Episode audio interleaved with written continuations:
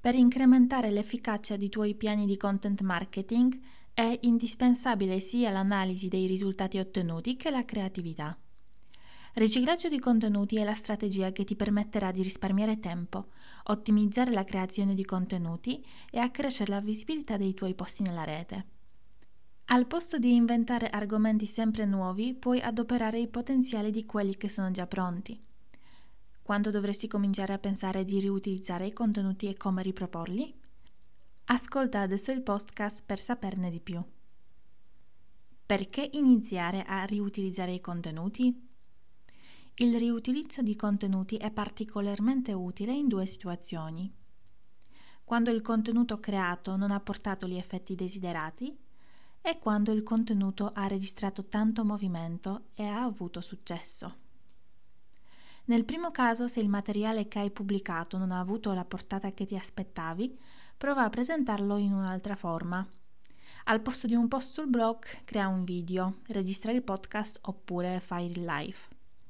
Nel secondo caso, quando il materiale ha ricevuto tante reazioni e ha suscitato l'interesse degli utenti, puoi riproporlo in un altro formato per raggiungere ancora più persone.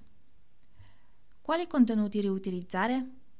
Nella scelta dei contenuti da riproporre dovresti basarti sui dati e il miglior modo per raccoglierli è la verifica dei rapporti di Google Analytics. Vedi quali contenuti hanno registrato più entrate e qual è il tempo medio passato su quella pagina. Come riutilizzare i contenuti per aumentare il ciclo della vita dei materiali? Se vuoi che i tuoi contenuti siano attuali per mesi o anni, prendi di mira la creazione dei post sul blog ben ottimizzati. Tratta il tuo blog come il punto centrale nella tua strategia di creazione, distribuzione e riciclaggio degli articoli. È un ottimo punto di partenza per creare la rete di distribuzione di quei contenuti sulle altre piattaforme e fonte di materiali riutilizzabili in qualsiasi momento.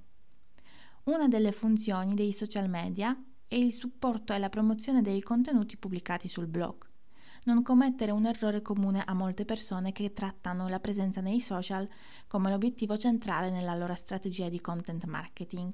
I social, anche se hanno diverse funzioni, costituiscono soltanto mezzo.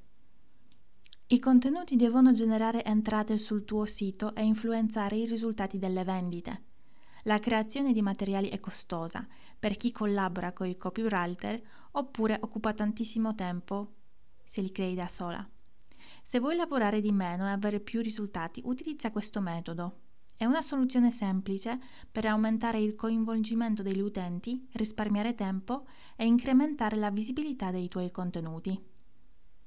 Infine, voglio lasciarti 10 ispirazioni di quello che potresti fare per riutilizzare i contenuti. 1. Unisci diversi articoli in uno, più lungo e più approfondito. 2 Prepara un video basato sull'articolo pubblicato sul blog. 3.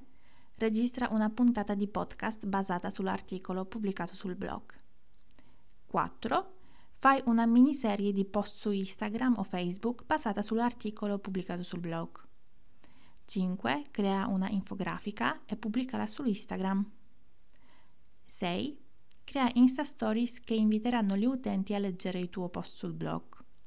7 Crea una serie di grafiche per i social con le citazioni provenienti dal tuo post sul blog. 8. Fai uno spontaneo live su Instagram introducendo agli utenti la tematica presentata nell'articolo e invitandoli a leggerlo. 9.